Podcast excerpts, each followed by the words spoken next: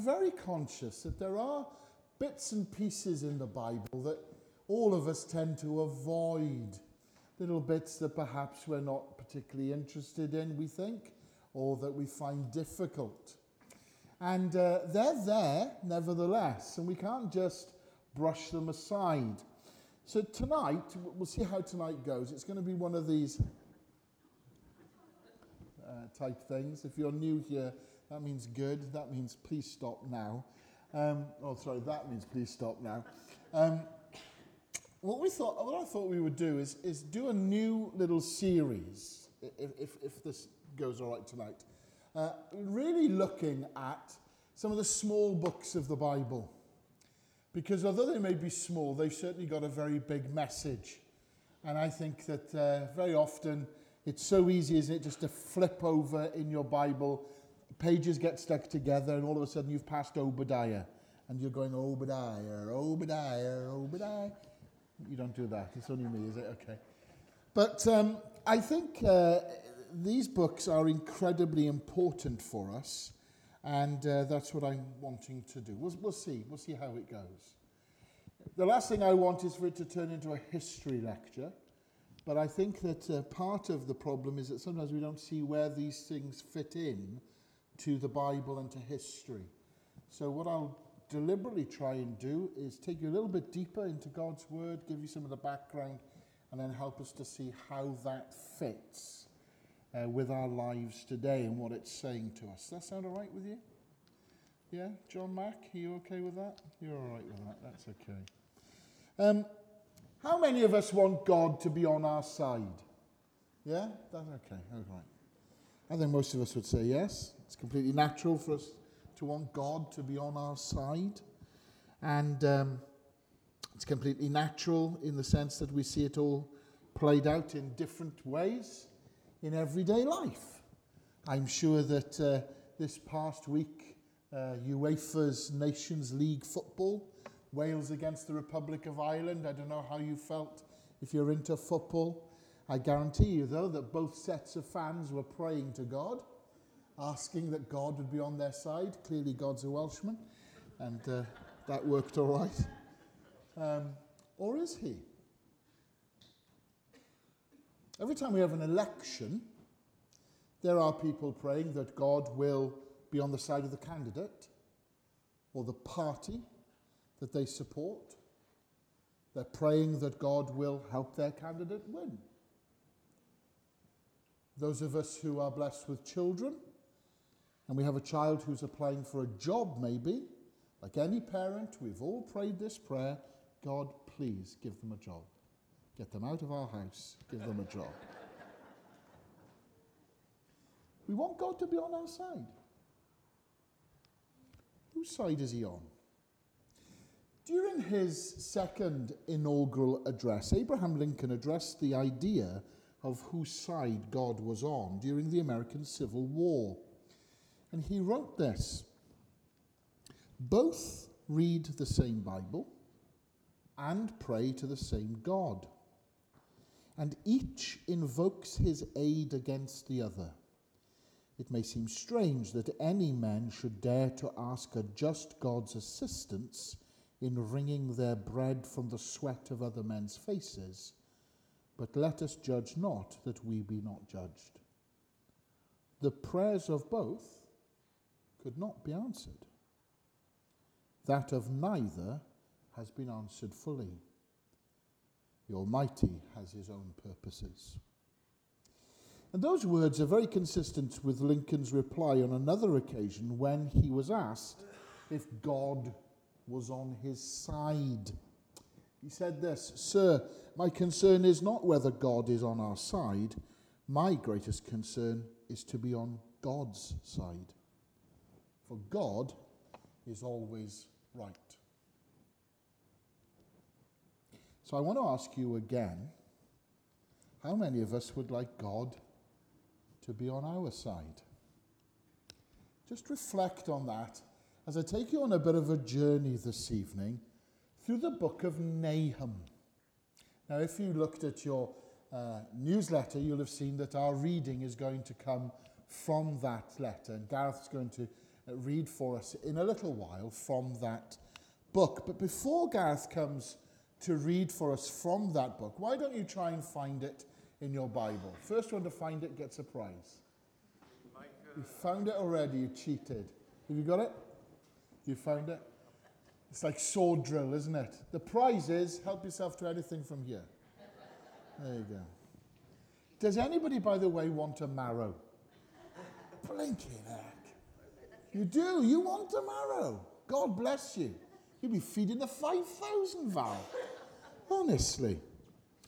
Right. Let me give you a little bit of background to the book of Nahum. Hopefully you found it. It's on page 791 in my Bible. That won't help anybody, but there you go. I don't know how interested you all are in the historical background to the books of the Bible, but I honestly think that at times in church life it's good to deliberately go deeper into the historical background of the narrative that's being played out in the books of the Bible so that we fully understand the context into which perhaps a prophet was speaking. Because when we understand the context into which a prophet is speaking, we therefore obviously understand far better why they're saying what they're saying. But by also doing that, we are then able to better understand what God is saying to us today. Now, this is a fascinating little book. I think Nahum's going to be one of those guys in heaven. You know, he's going to come up to us when we get there and go, Wait, wait, wait, did you read my book? Did you read my book? Because I think a lot of us, the truth is, we're like, Oh, Nahum, let's leave him. Because the book of Nahum's a little bit difficult. Uh, if you look at the background, um, I mean, it's a perfect follow up to the book of Jonah. Let me just tell you that straight away. Uh, nothing uh, of the author is really known apart from what we see there in verse 1. Uh, in the contemporary English version, it says, I am Nahum from Elkosh. This is the message that I wrote down about Nineveh. Now, Elkosh. Now, I took Sarah around uh, Pontarddulais, Ammanford. We never found Elkosh. Anybody here been to Elkosh? Anybody here got an idea where Elkosh might be? Anybody? Well, here we go, look. It's, it's, some people think it's actually what we now in modern New Testament times call Capernaum. So this is interesting. Already we're starting to understand, because you try and find Elkosh on your RAC map, you'll be struggling. So if it's true that it is what's now commonly regarded uh, by the time we get to the New Testament as Capernaum, we know something about Capernaum. I'm not going to go into all of that. You can look that up yourself in your Bibles. But it's fascinating to know that this may well indeed be where he's from. Now, like the book of Jonah, the message that Nahum preaches is directed towards a particular place. Do you remember where Jonah preached his message to? Nineveh, okay? Nineveh vinegar. How you remember things, isn't it? See, that's the way I remember it anyway. But the problem is, it's about, I don't know, 100, 150 years after Jonah had preached that message. Now, you remember what happened when Jonah went to Nineveh and preached a message? He preached a message, you know, God's furious with you because you are sinning and everything. You need to repent. And the people repented. The people turned around and gave uh, their full attention back to God. They heard the message, they repented, and that was great. But it's now 100, 150 years later, and unfortunately, you can guess what's happened. The people have gone back to their old ways. Identify with that, can you? Yeah? We've all been there.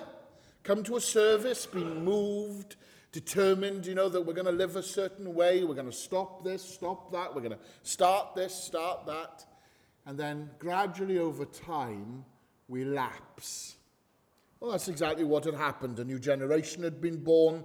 People now no longer talked about the days of Jonah and the massive revival that had come. They just lapsed back into their own ways. Now, historically, if you want to put the ministry of Jonah into context, you might not be able to see that very clearly, but it's during the reign of a guy called King Jeroboam II. You thought a Jeroboam was a particular size of champagne bottle, didn't you? I, I, I know, but it's not. He's a king, and he's number two. He was king over Israel in the north, probably sometime between 790 and 749, 753, something like that. So that's happening up there in the north. Nahum is ministering in the south, in Judah. You know all about this north south stuff, don't you? I, I hope you do anyway.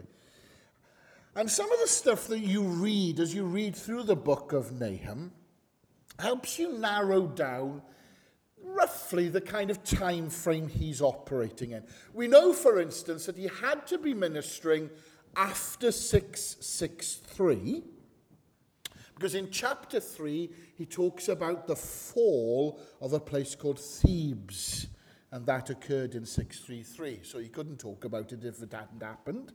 So it's obviously happened already. And the latest that this message could have been given is about 612 which is when the events that he prophesied about were fulfilled. Uh, the defeat of Sennacherib.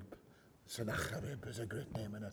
The king of Assyria. Why don't people name their children like that now? What name do you give to this child? Sennacherib. Oh, it'd be brilliant. Anyway, so if you want to look at the historical context for all of this, all you need to do is open your Bible and you can go to Isaiah 36 and 37 and 2 Kings 18 and 19. And that'll give you some of the background that's going on.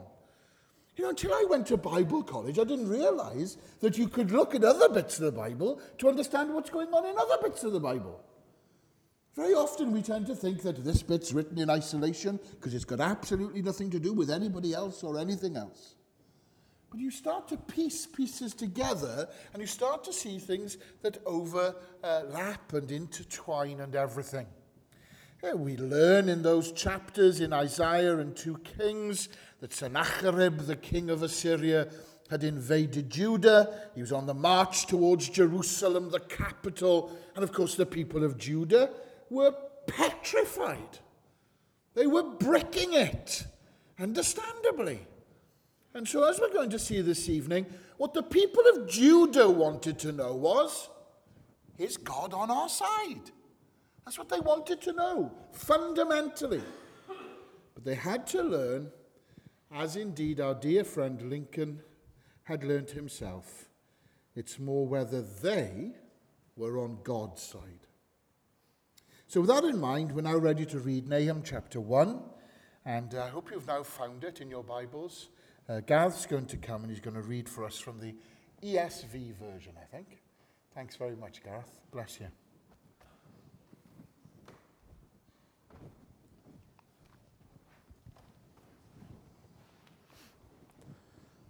An oracle concerning Nineveh, the book of the wisdom of Nahum of Elkosh. God's wrath against Nineveh. The Lord is a jealous and avenging God.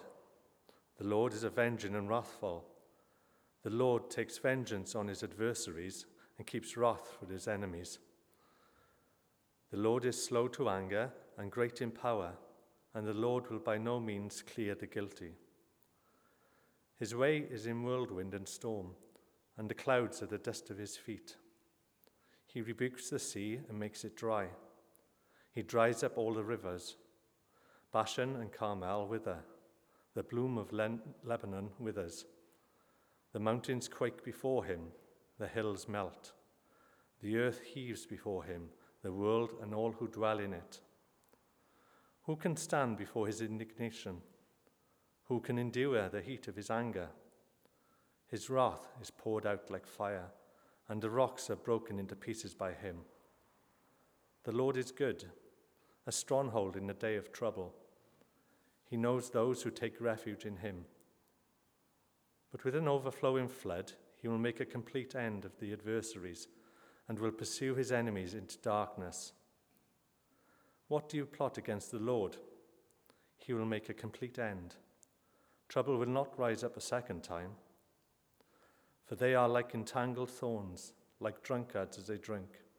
They are all consumed like stubble fully dried. From you came one who plotted evil against the Lord, a worthless counselor. Thus says the Lord Though they are at full strength and many, they will be cut down and pass away. Though I have afflicted you, I will afflict you no more. And now I will break his yoke from off you and will burst your bonds apart. The Lord has given commandment about you. No more shall your name be perpetuated. From the house of your gods I will cut off the carved image and the metal image. I will make your grave, for you are vile. Behold, upon the mountains, the feet of him who brings good news, who publishes peace. Keep your feasts, O Judah, fulfill your vows, for never again shall the worthless pass through you. He is utterly cut off.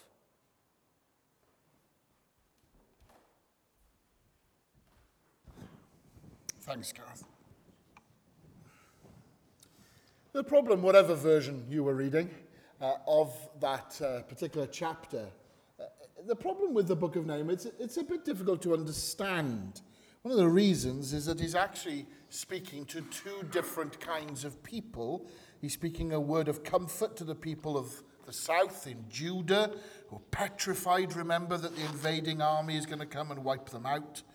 But at the same time, he's speaking a word of judgment against Assyria for blinking coming in heavy handed upon Judah and doing all of this in the first place. So it can be a bit difficult to figure out really who's he speaking to at any one time.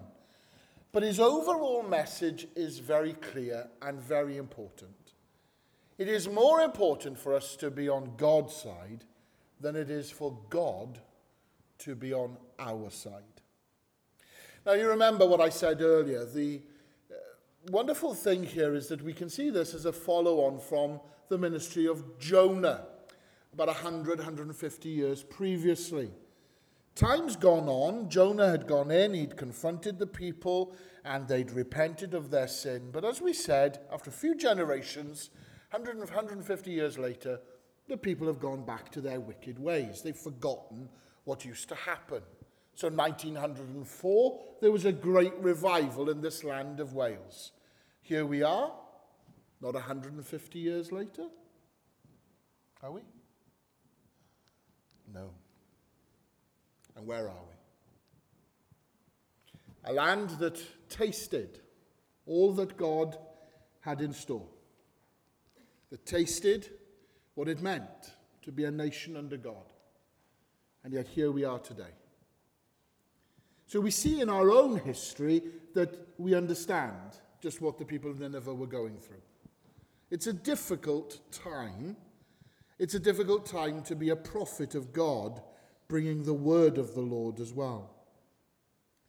So the book of Jonah, as you know, focused really on God's mercy. But the book of Nahum focuses on his judgment. It's the same God.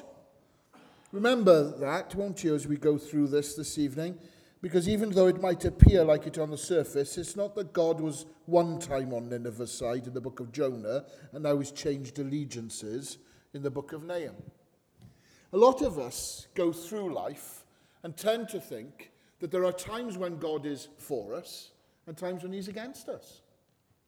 That it's as though if we don't earn enough brownie points in this religious life that we live, in some ways God's going to say, No, not today. Away with you. Now, that may be something that we can identify with in our own lives, but it's certainly not true of God. It's not about Him choosing sides. Remember, it's more to do with asking, it's more important for me to be on God's side than it is for God uh, to be on my side. Look how he begins his prophecy. If you've got your Bible, why don't you turn it open to verses 2 through 6? It's amazing to see that he really does paint a picture here of calamity. The Lord God demands loyalty. In his anger, he takes revenge on his enemies. The Lord is powerful, yet patient. He makes sure that the guilty are always punished. He can be seen in storms and in whirlwinds. Clouds and the dust from his feet. The Lord's command, oceans and rivers dry up. Bashan, Mount Carmel, the Lebanon wither. Their flowers fade at the sight of the Lord. Mountains and hills tremble and melt. The earth and its people shudder and shake. Who can stand the heat of his furious anger? It flashes out like fire and shatters stones. Now, Jonah was more interested in God's grace, God's mercy, God's compassion, his patience. Those were elements of God's nature that he wanted to concentrate on. Here, though, in these verses, you see that Nahum is focusing on God's vengeance, on his wrath, on his justice, on his power to carry out these things. They're equally parts of God's nature. But these things are very, very applicable now to the situation in Nineveh. But then in the middle of that, you've got that beautiful verse tucked away, verse 7 the Lord is good. He protects those who trust him in times of trouble. The comfort that God is bringing to Judah. Even though his people have often rebelled against him, if you read the accounts of Isaiah and 2 Kings, you'll see that the king of Judah, Hezekiah, has come before the Lord. He has prayed on behalf of the people of Judah. He's anxious about what's happening. And they conclude the Lord is good. He protects those who trust him in times of trouble. Your world may be falling apart. There may be things going on in your life tonight which feel like the storm is raging. You may feel that God, in some ways, is being vengeful, that there are things He is trying to discipline you about in your life. But I want to remind you of this truth from God's word. In the middle of all of that, in Nahum, we're told the Lord is good. He protects those who trust him in times of trouble. That's so important, isn't it? These people have chosen to be on God's side. And so God is going to be their stronghold, He's going to be their place of refuge. Verse 9, if you read on, uh, returns to his message of judgment against the Assyrians, warning them, you know, don't plot against the Lord, whatever you do. He wipes out their en- his enemies and they never revive. And that message goes on through to verse 12.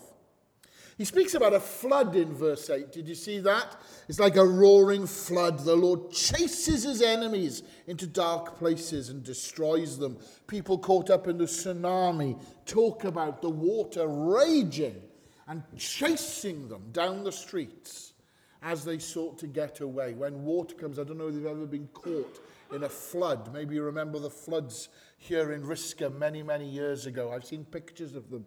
Devastating things, the damage that water does.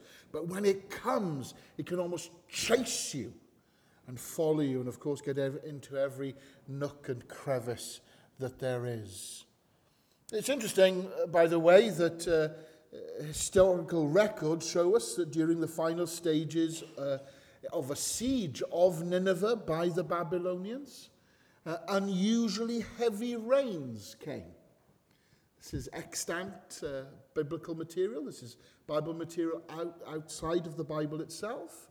And it shows that flood came, undermined the city wall around Nineveh, which collapsed. And uh, they're able to determine all of this when they then found Nineveh again in the 1840s. It was gone, washed away, lost. So you see, God will deal with the Assyrians. Like a roaring flood, the Lord chases his enemies into dark places and destroys them. God will deal with the Assyrians. Now, if you were a person living in Judah, you would be like, haha, yeah, yeah, God's on our side. Nah, nah, nah, nah, nah. Oh, well, you would. He's gone through the chapter. You see, verse 14, Nahum continues to tell the Assyrians that God is going to completely wipe them out. Assyria, this is what else the Lord says to you Your name will be forgotten. I'll destroy your idol in your temple. I'll send you to the grave. You're worthless. And All of that is going to happen. Of course, all God's wrath coming out against the Assyrians, that's good news for Judah, it'll bring peace. Verse 15. Look towards the mountains, people of Judah. Here comes a messenger with good news of peace. Celebrate your festivals. Keep your promises to God. Your evil enemies are destroyed and will never again invade your country. So I think, you see, in this chapter, both the Assyrians and the Jews learn that it's important for me to be on God's side. That's far more important than it is for God to be on my side. This is not a question, you see, about some of the things that we cause division through. The West is very guilty of thinking God must be on our side because look how we've prospered compared to the two thirds world. We Welsh are guilty of it as a nation.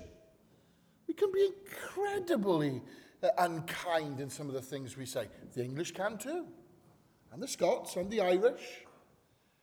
Men can be towards women. We can often draw unfair parallels, thinking, I've heard Christian men say, Well, I am a man.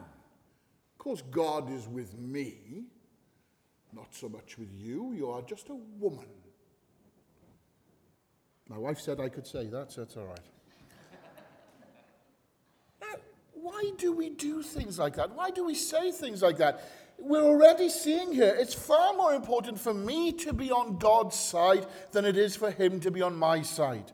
It might appear from a human perspective that God has changed sides with Nineveh, especially when it comes to them. The truth is, God never takes anybody's side other than his own. So, as Abraham Lincoln rightly observed, the important thing is to be on God's side because he's always right. So that's the historical background. I hope you didn't think that was too much of a lecture. I hope you found that a bit useful, a bit, a bit uh, helpful in understanding the context. Because I want to ask now, well, how does that relate to us today then? Still with me? Okay. Middle section, huh? What about you over there? Lacking oxygen. You're all right. Getting a thumbs up there. John, you still with me? That's all right. Good. So, how does this relate to us today? I think there are some incredibly important implications for what we read in this opening chapter of Nahum. It's a short book. We can be prone to just say, oh, what's the point in reading it? The message is huge. The first thing I want us to see here is this when things go my way, it doesn't necessarily mean that God's on my side. Please understand that. When things go my way, it doesn't necessarily mean God's on my side. When things are going our way, there's a natural tendency for us to think, well, see, I'm blessed. I'm a man, I'm Welsh, I'm a Baptist. Of course, God's on my side. Not right. Not necessarily true. Forgive me, Pastor Tim, but when Wales finally won a Grand Slam, it wasn't because God was on their side. It wasn't because God was on the side of their long suffering fans who, like me, had prayed for years that Wales would win. Nothing to do with it at all. Just because you get a raise or a promotion at work, I'm sorry to disappoint you, but it doesn't mean that God's on your side especially if you achieve that by flattering your boss or undermining a fellow employee, or dare I say it in this day and age, being a workaholic who's abandoned your family obligations. Just because you got an A on your report card doesn't mean God is on your side. Especially if you had to cheat or you had somebody else write the paper for you. Just because you don't get caught committing adultery doesn't mean that God is on your side. Just because you don't get found out for putting your fingers in the till, that doesn't mean God's on your side. Just because your preferred candidate wins an election doesn't mean that God is on your side or the side of that politician. God will never use circumstances in our lives to condone any kind of rebellion against the truths that He's revealed to us in His Word. You do understand that, don't you? He will never be on the side of sin or evil or wickedness. So, using circumstances as a measure of whether God is pleased with my life or whether He's on my side, very dangerous. The only standard we should be actually using is God's word. Now, second thing I think we need to note is this. And this is an interesting one in our day and age, isn't it? Good works are not a means of God's grace. They're a response to God's grace. This ties in perfectly well, I think, with what you were saying this morning, Pastor. Look again at the text. If you go back to your Bible and look at verse 12, you'll notice about keeping the feasts and fulfilling their vows. Those weren't a prerequisite for God to act against the Assyrians. God doesn't tell his people to firstly clean up their act. If I had a quid for every time I met somebody who said, I'm not good enough to come to church, I'd be a very rich man. How often, I wonder, have we prayed to God, Oh God, if I go to church three Sundays in a row, will you let me blah, blah, blah, blah, blah? We make these deals with God as if they are a means of gaining more grace from God. The statements in verse 7, they're not conditional in any way either. God is good. He's a stronghold and a place of refuge for those who know him, who love him, regardless of how good they've been. I wonder if there's somebody here tonight who needs to hear that word regardless of how good you have been, God is good. And He will be your stronghold, your refuge. You may not have been walking the walk as well as you think you should be. You may have been flagging. You may well have been failing. I want to tell you, God hasn't gone anywhere. He's not changed. He's still that stronghold for you. Now, God is going to act against the Assyrians, of course he is. His mercy towards Judah, though, isn't dependent at all on anything that they can do. God is going to do what he's going to do. He does that throughout history. And he's going to preserve a faithful remnant, and that's going to be a lovely thing to fulfill his purposes and his plans and all for his glory. Don't you see, my friends? That's the way God works. He's extended his grace and his mercy to you and me, not because we're deserving, not because we've got enough brownie points. No, no, no, no, no, no. Simply because he loves us and wants to do the best for us. Paul knew that. He wrote about it in Ephesians chapter 2. By grace you have been saved through faith. It's not your own doing, it's the gift of God, not a result of works, so that no one may boast from beginning to end, knowing God, being in a loving relationship with Him, being saved is a gift from God. You can't earn it, you can't deserve it. Even our faith, our ability to put our trust in Him, is a gift. And good works are a response to all of that. It's about what's going on under the surface, isn't it? It's the roots. As Pastor reminded us this morning, if we are rooted in Christ, then okay, it'll show itself will be doing good works. How do we know that? Thank you for asking. Paul talks about it in the very next verse there in Ephesians 2.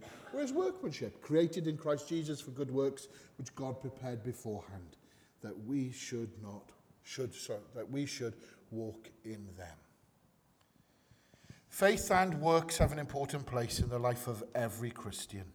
James links them together as we saw this morning, for faith without works is dead. But remember this your good works never get God on your side.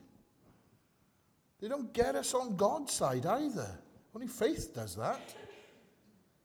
So when things go my way, that doesn't necessarily mean that God is on my side. No amount of good works will get God on my side. And thirdly, well, thirdly, there's always hope no matter how dark things look.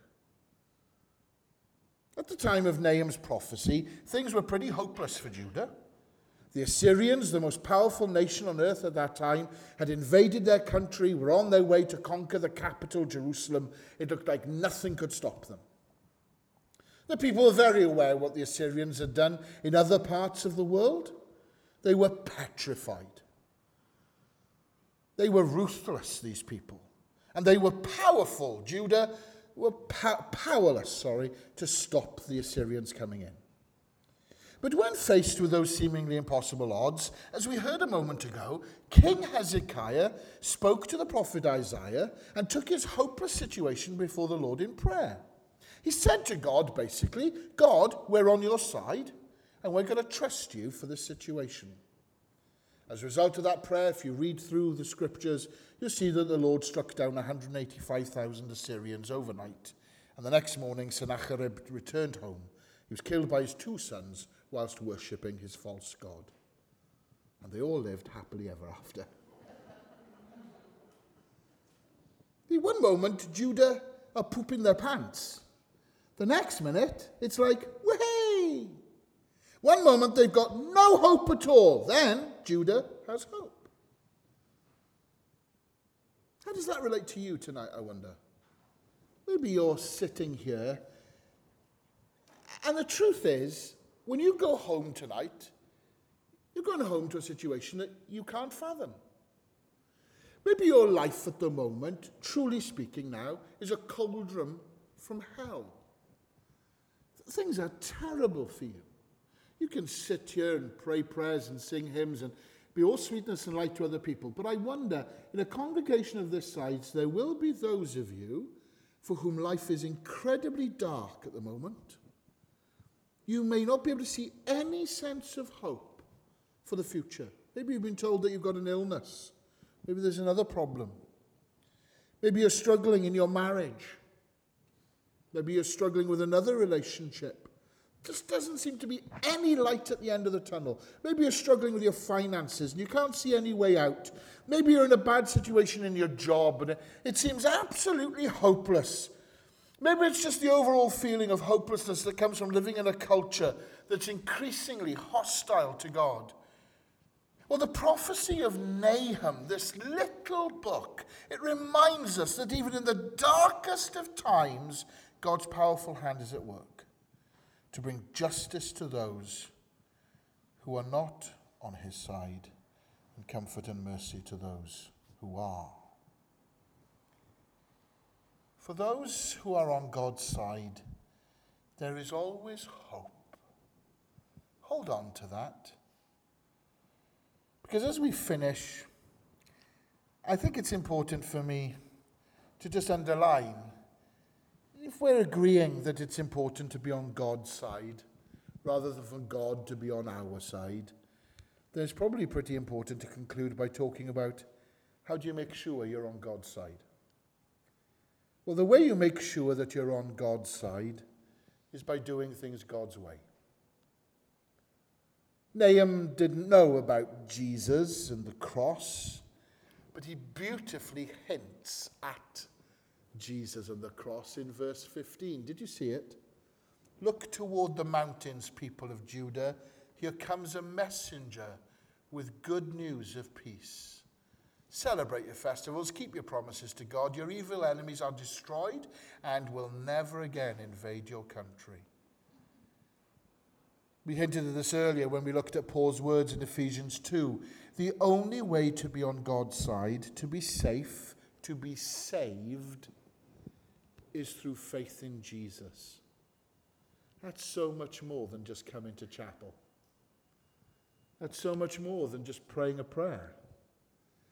It requires making a commitment to God that we'll do our best to live according to the principles that He's revealed to us in Scripture.